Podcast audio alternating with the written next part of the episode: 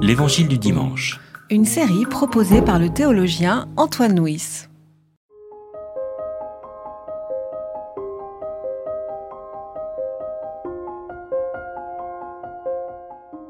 En ces jours-là, Marie partit en hâte vers la région montagneuse et se rendit dans une ville de Juda. Elle entra dans la maison de Zacharie et salua Élisabeth. Dès qu'Élisabeth entendit la salutation de Marie, l'enfant tressaillit dans son ventre. Élisabeth fut remplie d'Esprit Saint et cria Béni sois-tu entre les femmes, et béni soit le fruit de ton ventre. Comment m'est-il accordé que la mère de mon Seigneur vienne me voir? Car dès que ta salutation a retenti à mes oreilles, l'enfant a tressailli d'allégresse dans mon ventre. Heureuse celle qui a cru, car ce qui lui a été dit de la part du Seigneur s'accomplira. Voudrais commencer par faire quatre petites remarques sur ce texte. La première, c'est qu'il est dit que Marie partit en hâte. C'est-à-dire que juste après l'annonce de l'ange qu'elle allait entendre un enfant, la première chose que Marie fait, c'est partir chez euh, sa cousine Élisabeth. La deuxième euh, remarque, c'est que l'ange avait annoncé à Marie qu'Élisabeth, sa cousine, attendait un enfant. Donc lorsque Marie va retrouver Élisabeth, d'une certaine façon, c'est ces deux femmes qui se retrouvent parce qu'elles savent que leur histoire est liée. La troisième remarque, c'est que euh, Élisabeth habite, nous dit le texte, dans une région montagneuse. Et la montagne dans l'Évangile, c'est parfois un lieu où on se retrouve pour, pour trouver Dieu. Hein. C'est dans la montagne que Jésus a prononcé son fameux sermon, c'est la montagne qu'il a été transfiguré, c'est la montagne qu'il s'est retiré pour prier. Enfin, dernière remarque, peut-être de façon plus pragmatique, on nous dit que Elisabeth est âgée quand elle attend son enfant, qu'elle en est à son sixième mois. C'est un moment où peut-être elle est plus fatiguée et sa jeune cousine vient passer quelques mois avec elle pour l'aider. Marie et Élisabeth sont liées comme nous l'avons dit tout à l'heure.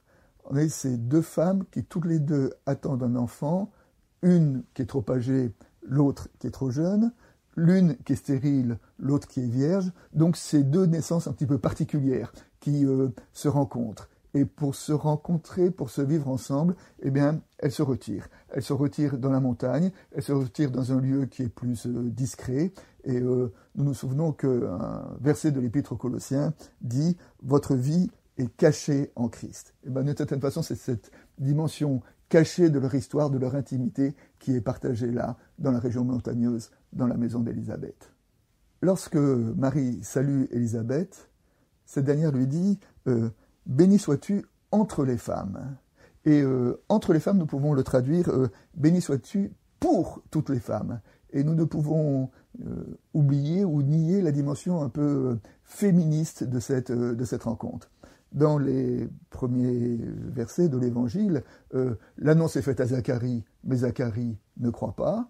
Et euh, l'annonce est faite à Marie, mais euh, Joseph est absent. Hein. C'est-à-dire que les hommes sont relativement absents de ce début de l'évangile, et c'est dans cette rencontre entre ces deux femmes, la trop âgée et la trop jeune, que naît l'évangile.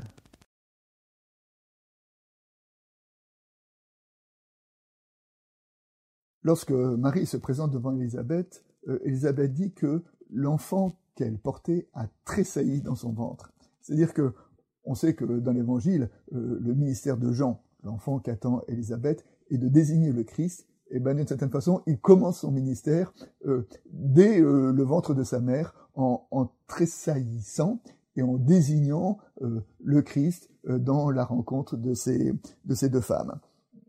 Quand l'ange s'était adressé à Zacharie pour lui annoncer qu'elle allait attendre un enfant, il lui a dit, il sera rempli de l'Esprit Saint. Eh ben, d'une certaine façon, l'esprit agit en Jean alors qu'il est encore dans le ventre de sa mère.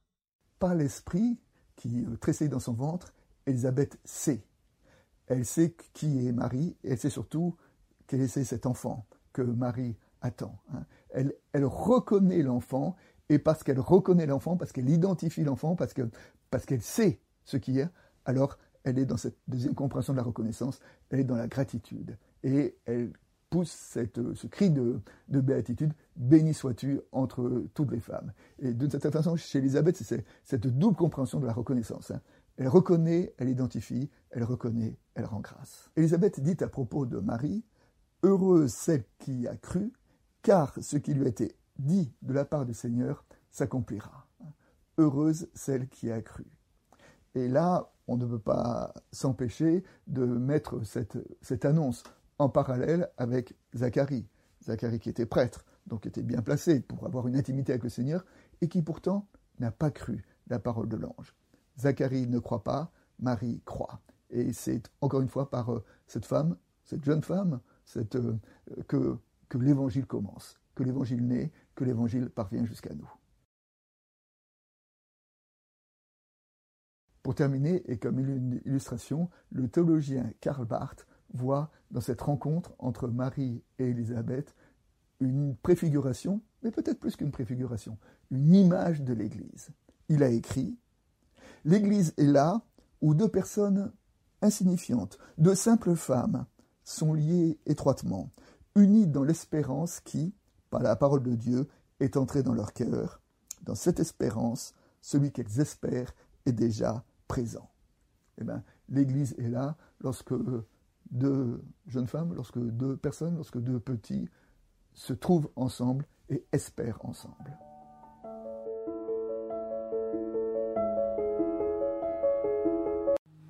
C'était L'Évangile du dimanche, Une série de regards protestants, enregistré par Antoine Nuis.